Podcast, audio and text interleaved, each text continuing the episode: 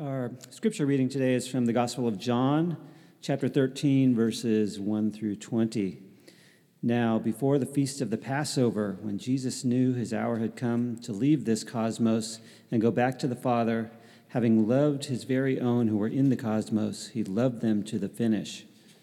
During dinner, when the devil had already put it into the heart of Judas Iscariot, Simon's son, to betray him, Jesus, knowing the Father had put all things into his hands, that he had come from God and was going back to God, rises from the meal.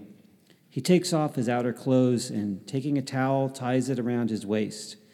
Then he pours water into a bowl and begins to wash the disciples' feet and dry them with the towel wrapped around him. He comes to Simon Peter, who says to him, Lord, are you washing my feet? Jesus answered him, What I'm doing you don't, don't understand now, but afterwards you'll get it. Peter says to him, you are never ever washing my feet. Jesus answered him, If I can't wash you, you can't be with me. Simon Peter says to him, Lord, then not just my feet, but also my hands and my head. Jesus says to him, The person who's taken a bath doesn't need to wash anything except his feet. Then he's completely clean. And you now are all are clean, but not all of you. Because he knew who would hand him over. That's the reason he said, Not all of you are clean. So when he had washed their feet, he put on his outer clothes and sat down again. He said to them, Do you understand what I just did to you? You call me teacher and Lord, and you're right, because that's who I am. So if I, your Lord and teacher, wash your feet, then you also should wash one another's feet. I have given you an example, so what I just did for you, you can do for others. This is as true as truth can be. I say this to you. A servant is not greater than his master, nor is a messenger greater than the one who sent him. If you understand what I just did, you'll be blessed in doing it too. I'm not talking about all of you. I know the folks I have chosen, but the scripture will be fulfilled. He who ate my bread has lifted his heel against me. I'm telling you this now before it even happens, so when it does happen, you can believe that I am. This is as true as truth can be. I say this to you whoever welcomes the person I send also welcomes me, and whoever welcomes me is actually welcoming the one who sent me. This is the word of the Lord. Thanks be to God. Anybody here enjoy a good old-fashioned humiliation? Anybody? Anybody? Anybody? Any takers? Any takers? Because I can do it right now. If you, if anybody raises their hand, I can humiliate you as I'm standing up here. Anybody? Any takers? No. Nobody's signing up for that. Even when I'm volunteering, volunteering graciously to do it for you. Nobody's signing up to be humiliated. Why is that? Why is that? Uh, have you ever prayed for God to give you humility? Has anybody here ever prayed for God to give you humility? Well, I was stupid. I wouldn't do that. But of course, you should pray it. But do you know what you're praying? Are you ready for what the answer might be? Uh, humility, being humble. I have to humbly say, I, I, I was one, it was thinking about uh, kind of in the excitement of this text, doing foot washing today. And uh, Jesus kind of springs foot washing on his disciples, so I thought, well, I'll spring it on you all. And as I was thinking about it, and as uh, I, I kind of I had to humble myself and say, you know, not all of my ideas are, you know, from God. I get all sorts of ideas, and I don't shouldn't necessarily means I should do them. But uh, and the reason we didn't do it today was it, culturally, it is a mismatch. It's not something that happens in our culture like it did back then. Okay, let's back, let's, let's fast backwards. Let's go in reverse really fast, a couple thousand years. Let's go 4,000 years. Let's go 4,000 years back. And in the story of Abraham, when he greets the angels in Genesis 18, you know what it says? They washed their feet. What's going on?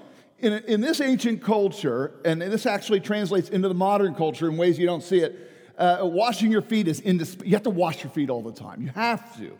There's a number of reasons why. A dirty and dusty Palestine. This is pre-sock. This is before the sock, right? So there's no protection to your feet as much. And and I don't know if you know this, but athlete's foot is not a mild fungus. These funguses, unchecked and uncleaned and unwashed, will devour the foot. They'll actually eat the foot. Uh, in a lot of street care, if you do street ministry, uh, and I, I, remember doing this many years ago, and I'm going to refer back to this because I don't want to make it sound like I'm boasting, but washing the feet of people on the street in New York when I was there, when working there on the street, you had to wash the feet of the people who, of the men who couldn't wash their feet because they were so, their brains were gone. And that was not pleasant. I, I accrued no holiness in doing it because I hated it. no, I didn't accrue any righteousness or a crown because I was bitter about having to wash these stinky, ugly smelly feet. But it's neat, you need to do it. In other words, there's a necessity. Uh, so, okay, so in the social class at that time, all the way back to Abraham, all the way 2,000 years forward to Jesus, now 2,000 years now, we don't do it. And we don't have to do it because we are very clean people. We wash constantly. We are constantly bathing. So that's not a problem we have as much. But on the street, you ever notice that people want socks all the time? You ever notice that? Socks are high.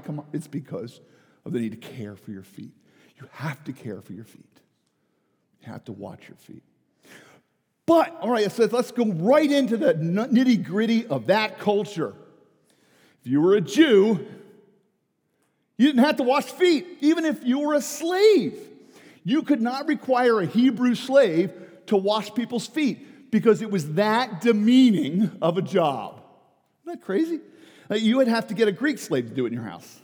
You couldn't have a Hebrew slave do it. You'd have to get a Greek slave. You have to get a slave from some other nationality because Hebrew slaves didn't have to do such a dirty, nasty, unpleasant little job. You know, it's funny, I'm, I'm clean as a whistle. And many of us would find it very distasteful to clean my feet.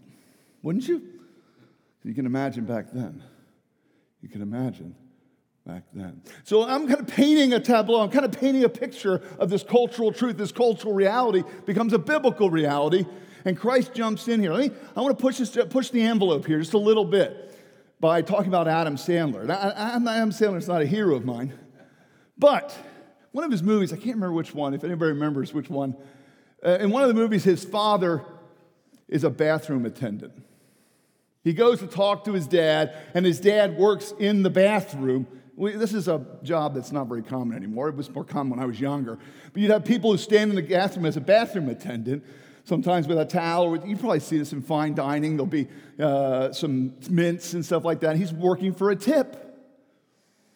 And he go and Adam Sandler goes to talk to his dad at his office, he says, and then you see him enter the bathroom to talk. And I thought to myself, that would be humiliating. If your dad was a bathroom attendant, would you tell people? Would you tell people what your dad did for a living when you were growing up? Your dad was a bathroom attendant? Well, it seems like our Savior would have picked being a bathroom attendant over foot washing just to make a point. What's the lowest point he can go? You see, what's the lowest point he can reach? Christ means to outstoop us all. Praise him. It's his glory. All right, let's, uh, so let's jump in here. Let's jump into foot washing. Let's let Tintoretto take us. Here it is, a scene from the, one of the great masters, Tintoretto. Tintoretto was, had two masters that he loved Michelangelo. Michelangelo, and, and especially you look at Michelangelo's faces, and, and Titian's wonderful, wonderful uh, taste, uh, uh, colors. He loved color and vivid and bright. This is hundreds, hundreds of years old and it's still bright. But this is a study of the foot washing of Jesus. Now, I want you to watch this because a number of principles in our text are alive in the picture, and they're here. Tintoretto actually did another version of this, an earlier version, where it's kind of weird. It's like Christ is out in like the Roman, it's really strange. Like, this is very, this is homey. This is very wonderful. And I want you to see that Christ means to take this rite, this ritual, this ancient ritual, and, in, and infuse it with a cosmic significance, a gritty significance, and a personal significance. And Tintoretto captures that. By the way, if you go to art before this, before the, the 1500s, you'll see everybody's got a halo. And you'll see there's a little bit of a halo just a tiny hint of one on Peter here. You can see the background a little bit. They're here and there. You'll see the halos if you pay attention. Somebody doesn't have a halo right back here. Who would that be? Who doesn't have a halo? Judas doesn't have a halo. Don't you wish it was that easy? Well, it'd be so much fun to scan, just to scan the church and go, oh, no halo there. Oh, no, oh, good. I finally know that's the person who's in trouble. We don't get that kind of perspective, but we'll talk about that maybe a little too. But, but Christ is here, and this is very, very homey. Gone are gone are all the abstract wooden figures of the medieval uh, medieval uh, era. Now these pictures are homey. Peter's in action, denying Jesus. Don't baptize, don't wash my feet. But look how uninterested they all are. What's this about? What are they doing over by the fire? They're barely paying attention. Why? It's awkward. Why is Jesus? Why? You get the impression that they don't get it. They're not paying attention to it. They're kind of watching. He's not watching at all. He's lounging by the fire. Who knows what he's doing? Looks like he's getting his feet ready. Maybe he's drying them. This is meant to be gritty, but it's also a cosmic story here. Do you see this? Do you see the floor? The floor is in patterns, like a chessboard. Something is happening. Christ is actually moving his actual pieces. In a sense, his cosmic story is the foundation. But who's on the floor? Is that a cat or a dog? Gritty, very gritty, and so personal, so tender such service. So, in, let's face it, it's intimate. It's intimate. Tintoretto captures all this. It's in the text. I want you, I want you to read from this sermon from the fourth century. Can you imagine? Fourth century sermon. Look how beautiful this is. He wraps the heavens in clouds wrapped around himself a towel. He who pours the water into the rivers and pools tipped water into a basin. and he who before whom every knee bends in heaven, on earth, and under the earth, knelt to wash the feet of his. Isn't that, isn't that wonderful? That's better than I could have said it, so that's why I put it up there. his hour had come to leave this cosmos and go back to the Father. Knowing the Father had put all things into his hands, that he had come from God, it was going back to God. I'm telling you this now, he says, before it even happens. You get he has a perspective beyond time so he can see the future. When it does happen, what? You can believe that he really is this cosmic creator. I also see behind this Philippians 2 5 through 11. Have this mind among yourselves, which is yours in Christ Jesus. I think uh, John would have read this by this point. He probably read this. Who, though he was in the form of God, did not count equality with God a thing to be grasped, but emptied himself, humbled himself. This, this New Testament text that, that's written by Paul after, after, the, after this event, John would have already read by this point. Now, so the first thing it does, Jesus' foot washing gospel reveals his work. How? On a cosmic level. Christ's trajectory from eternity. I want you to get a picture of this, as it were, that, that Christ comes down and goes up. Do you see this? This is what is called his humiliation. Oh gosh, his humiliation. And this is his exaltation. Now, what he does is he leaves eternity, and as we saw last week, I can't spell it all, he enters the cosmos, which is, our, which is, this, which is this universe. He enters it and he humbles himself to what? How does he humble himself? He's born poor. As one great theologian put it, he was born, period. That's a very humbling thing to be born, to be the eternal God, and to be born in the midst of the blood and mess of birth.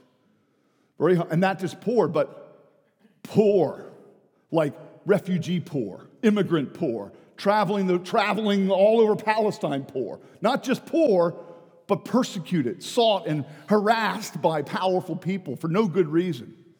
And so you see him, he's, he's even homeless. His family is drifting from Palestine to Egypt and back to Galilee. They're political refugees. That is all his humiliation. He descends, but there's a great V, and V stands for victory. It's a great V, right? and that's the old World War II. V stands for. The idea is that it's not the complete story. He humbled himself. What's the second part of the story? His humbling led to him being exalted, him being lifted up and raised and praised and, and put above every name. And oh, and wonders of wonders. Christ's trajectory from eternity. Now, do you see it? Watch this. This is really beautiful. In the, in the story in John, when he's doing, do you notice it all gets very, it gets uh, present tense? Do you notice that John goes to the present tense? So what he's doing, he's making the story pop. He wants you to be there. He wants you to imagine it, okay? Now, the, the language used of this, he took off his outer clothes. It's the word laid aside. It's the same word he uses when he describes laying aside his glory. It's the same words used otherwise when John describes Christ giving up his glory. Isn't that beautiful? So, this whole, you, picture this. They would all remember it. He takes off his just like he took off his glory to come here. He takes it off, he gets down and kneels, just like he humbled himself to know us, to die for us, and to love us. You see, he's acting it all out. And they didn't miss it. They didn't miss that, that he was enacting by his disrobing and then his care for their feet, his own action coming from eternity to space and time. Praise him. Oh, good stuff. But that's just the cosmic level. Foot washing also does something else. His hour had come to leave this cosmos. He loved them to the finish. You are all clean, but not all of you. In other words, in the midst of this, there's a grit, there's a grittiness to the finish. What's that finish word? Does anybody know where else that comes up? This word finish, you've heard it elsewhere. Who else talks about things being finished? Christ does on the cross. John knows that language. What does Christ say? What's one of his great words on the cross? There's only seven of them. He says, tetelestai. Does anybody remember what tetelestai means? The same word used here. It is finished. It is finished. So, the second thing that the, the foot washing does is it shows how gritty Christ is in his commitment to go to execution as a substitute. You should have been executed, Crystal, and you're one of the nicest people here. You know, you, Grace, you should have been executed, but you have a substitute. You have a substitute. And, and so the foot washing enacts visually not only the grand cosmic scope, but the grit of what he would be, that he would stand, he would do, he would do whatever has to be done. He would stoop. He had stooped. He would stoop in his body. He would stoop with nails. Well, angels, we have a picture, by the way, you know this. He tells, he tells Pilate this. This is what all the angels are doing while Christ is on the cross. let, let me get him, let me get him, please. Let me get him, let me get him, let me get him, let me. No. He gives his life freely. He humbles himself to death on a cross. Oh, praise him an execution as your substitute. That's the second thing that foot washing illustrates. The second thing it tends to capture. The second thing it wants you to invite you into the truth of. But there's a third thing too. He loved his very own who were in. He, he loved. Oh, English language fails us, guys. It does. The English language, in the end, for whatever reason, doesn't distinguish between love, love languages or love words about love. And the Greeks, Greeks had something on us here. They had eros to describe what sexual love was. They had phileo, the love of friendship, which is a love of total sacrifice, by the way. It wasn't merely like friendship we think of today. It meant true friendship and, and fraternity. But there was a third kind of love they knew about. And they knew about it. I don't know how they knew about it, but when they came, when Christianity came along, it inhabited this one word, agape the love of surrender for the other, the love of total giving, the love of passionate love, the, the language that describes a love that goes beyond love, a love that comes from eternity, a love that's tender and intimate like only a foot washing could be. You see? Oh, foot washing. That's why it would be hard to do it because we are a, we are a culture that is, is weird with intimacy, aren't we? We're weird about intimacy as a culture. That's one of the reasons why this would be weird for us, because that's just uncomfortable. That's odd. That's weird. There's not something wrong with that. there's something wrong with us. but that aside, but that aside, intimacy, personal love, and the personal love language of God, this is precious stuff. This is what foot washing was meant to be.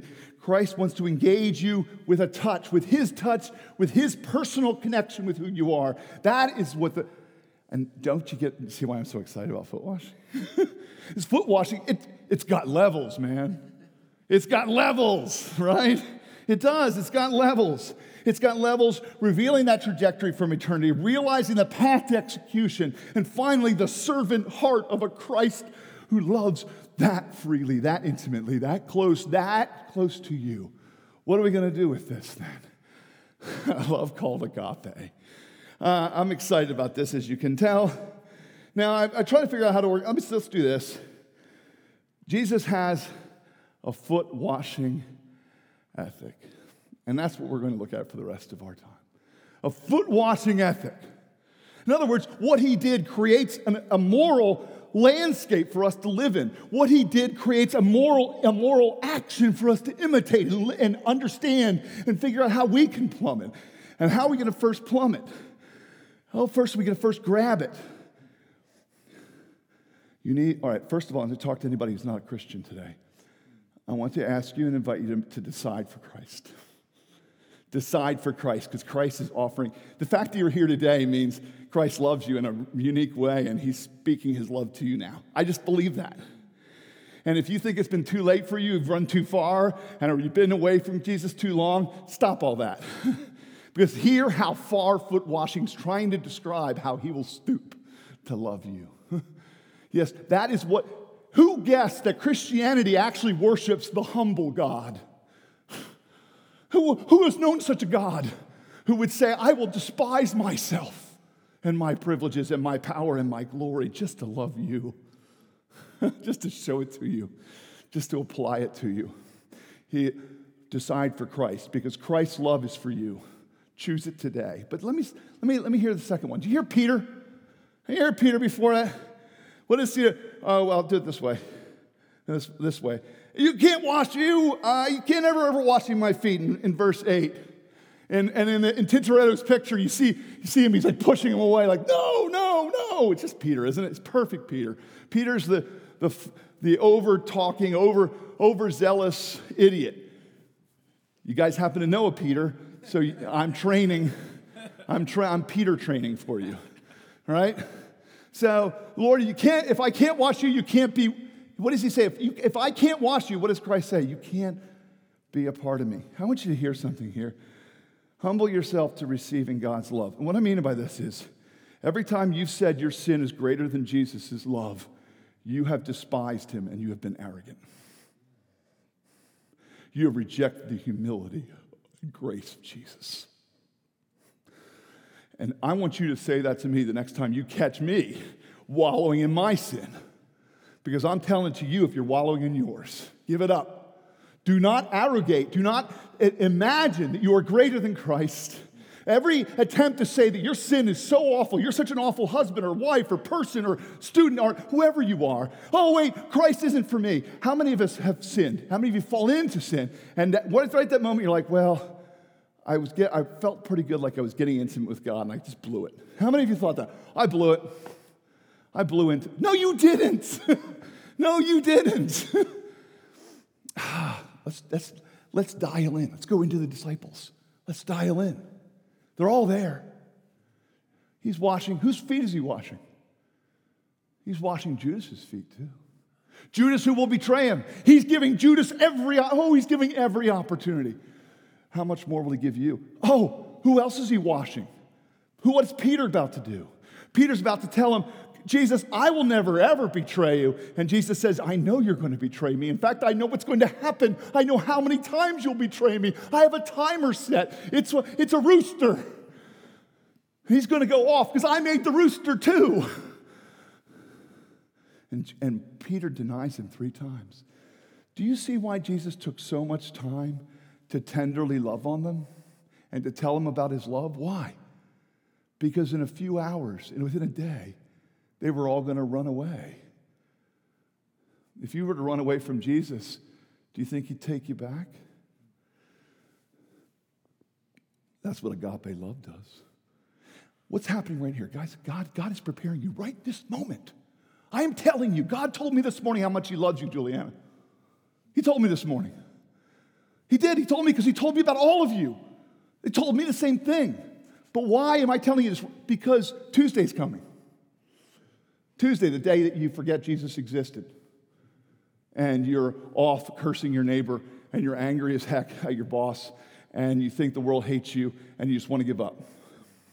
Anybody? Or you wonder if your wife is ever going to figure out what you need, or your husband's ever going to listen to you, or if you're ever going to find a wife or a husband. And you despair. Oh, I'm all, I'm woe is me. So, what are these, these words Jesus gave those disciples were for them to remember later about his love. So, what are my words here today for, for, for you? For each one of you? To remember on Tuesday, to remember on your Thursdays, to remember on hump day. You know, in the midst of life, dark days are coming where you will, you will betray him, where you will deny him, or you'll walk away from him, or you'll choose other things, or you'll choose idols. Guess what? Those days are coming. He knows it. That's why he wants you to know today about his love. That's why we go to the table every week because we need a signpost. We need something in the heavens. We need something so big it can screaming at us, I have loved you in your sin, despite your sin. Love me, turn to me, worship me, trust me. I am the saving God. I am the humble God. Praise him. God is not too proud to take you back again. Isn't that wonderful? Isn't that wonderful? He's not too proud to take you back. Praise Him. He's the humble God. The second, making the gospel your perspective on others. Splash fights in the kingdom. Now, I, I was an obnoxious, as you may not be surprised, um, I was obnoxious, I was the obnoxious kid in the pool who would always splash you in the face. Especially if I liked you as a girl, I'd splash you in the face. And that never really worked. I don't understand why, but I was a little kid. You splash, you splash, you splash, right? Splash. And it was always fun to get to that splashing point where you just surprise people with splashes. And I'm obnoxious. Praise God that I'm not the picture of the kingdom, Jesus is. But I this picture, though. Do you understand what's that's? Christ is inviting us to foot wash. The first we think is humility. We're going to get there. The first thing I want you to hear is we're supposed to be splashing each other with the gospel all the time. This is how your marriage will work. The more you're splashing each other with the gospel. What are you doing? You're enacting constant forgiveness. Constant, because that's the only thing that's going to make it work. Because being married to Ted is miserable business. it just is. And being married to David is miserable. It just is. And it always will be. Because there's, we are always bouncing up, and, and, and just life together in this church it's going to be miserable business sometimes. You know why? Because we're sinners. And we were told that love covers a multitude of sin. We're supposed to be splashing each other. The, the, the, economy of forgiveness that's supposed to be operative in the kingdom, what we're trading off and trading in, is never resentments and grudges. Do you carry resentments and grudges? Then get into a splash fight. Because that's what we're supposed to do. Are you ticked that other people don't understand you, don't love you, don't call you, don't or with you? Splash them with Jesus and forgive them. That's the forgiving part. There's another part to this too, and I think it's really beautiful. We're supposed to see picture, pictures of the King, pictures of redemption all around us. I know, look, you know, when we look at Jack, we don't see 10 over his head, do we? We see like seven. We figure Jack could probably be a seven in life, right? maybe, maybe, we hope. No, you're wrong because he knows Jesus. And he is a 10. He has a capacity for wonder, for joy, and for righteousness and for worship that is incredible. So is yours. Stop looking around here. Stop looking at yourself. Stop looking at others and, want, and seeing only limits. I hate that. Don't see it when people come in off the street. Don't see it with anybody. Humble yourself. Humble yourself before them by applying the kingdom to them. I mean, it's really wonderful that we're called to love like this. This is the first, now, now, the foot washing ethic does then lead us finally to what? Shaping your attitude. An attitude of what? And this really, this is where I think that John did read Philippians. Look how Philippians takes Christ's humility. This, uh, by the way, verse 5 on is about Christ's humility. And actually, uh, right here, where is it? Well, even death on a cross, he humbled himself. That word right there, uh, oh, empty, it's empty. This word, kenosis, very famous word in the New Testament. It's one of the only times it's used. Emptied. He emptied him out. It's like pour, opening a, pouring out a bucket. He completely emptied himself. Okay, that's the theology, but look at how much practical stuff Paul gets out of it. Being of the same mind, having the same love, what? Nothing from selfish ambition, nothing from conceit, counting others more important than you are, and going, each of you, look at your own interests, but also the interests of others, and having this mind which is in Christ Jesus, who emptied. Now, I want you to see something here. Christ knows, Christ, Paul here is teaching the lesson from John 13. And John would have read Paul as well, and he is accentuating, he's giving you example of what Paul is talking about. It's really beautiful. Now, this ethic here then becomes the ethic, I, th- I would say, of surfing the V. I, I've only surfed twice in my life, and neither time did I get up on the board. But I'm imagining I did one point. I'm just, it's my imagination. You can't mess with my imagination. I, I imagine it would be like this. I don't know. It would be nice. I don't know what this feels like on a board because I can't even get up here. But I just pictured that that is what we're supposed to do with Christ V. Christ V forms a wave. We're supposed to be surfing it. We're supposed to be taking Christ, emptying of himself, and then doing that ourselves. And finding ways we can, discovering ways that we can be emptying ourselves. What does this mean? Okay, remember Christ? Let's say he took off his coat, remember? What did he got rid of his glory from eternity? All right, we've got a lot of education in here. What's your education for? It's a tool you're supposed to take off, not to show it off, to take it off to love other people. Okay, what's another thing? Well, some of us have money, resources. God's given us uh, uh, funds that we have. Why do you have to take them off, to, to get rid of them? For what? To use for other people. okay, what's out? What, your position, your position in life, your job, your work, your success. What are all these things that God's giving you? And look, we're in San Francisco. There's a lot of success around us. And you have success too, and you've tasted it, you've begun to taste it. Why is God giving it to you? He wants you to surf his trajectory.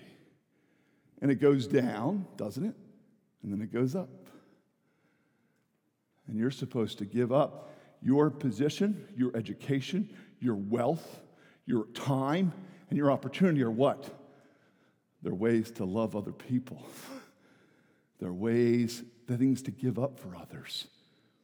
And what happens here?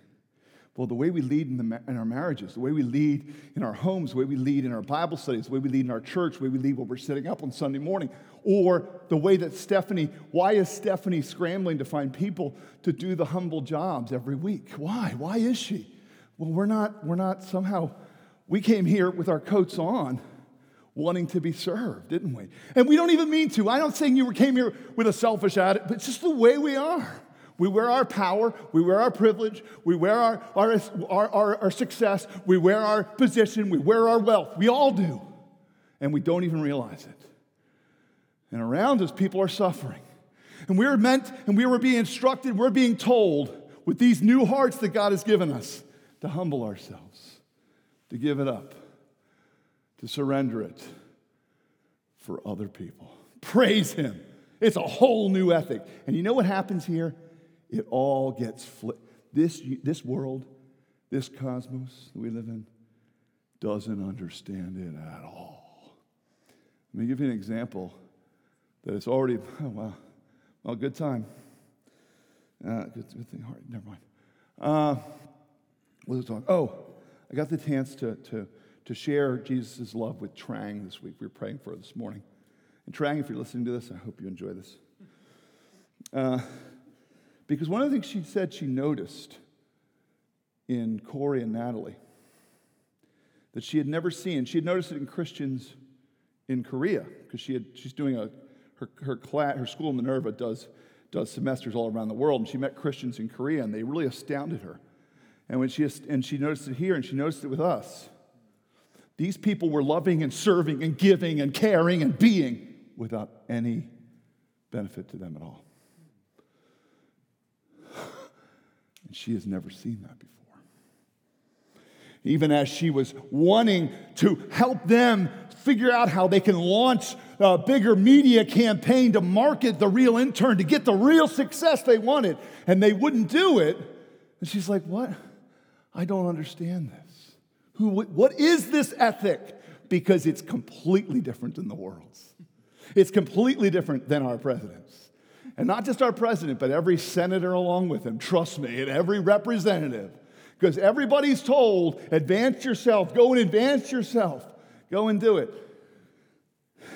And that's how you win. Christ has told us, no, deny yourself. Get, and I said, yeah, what, what, what, are they, what, are the, what are the 24 elders doing in heaven with their final grounds? They're using them like frisbees. That's what your wealth was for. It was just a frisbee to throw at the feet of Jesus, to give away to everybody else. What are we doing, guys?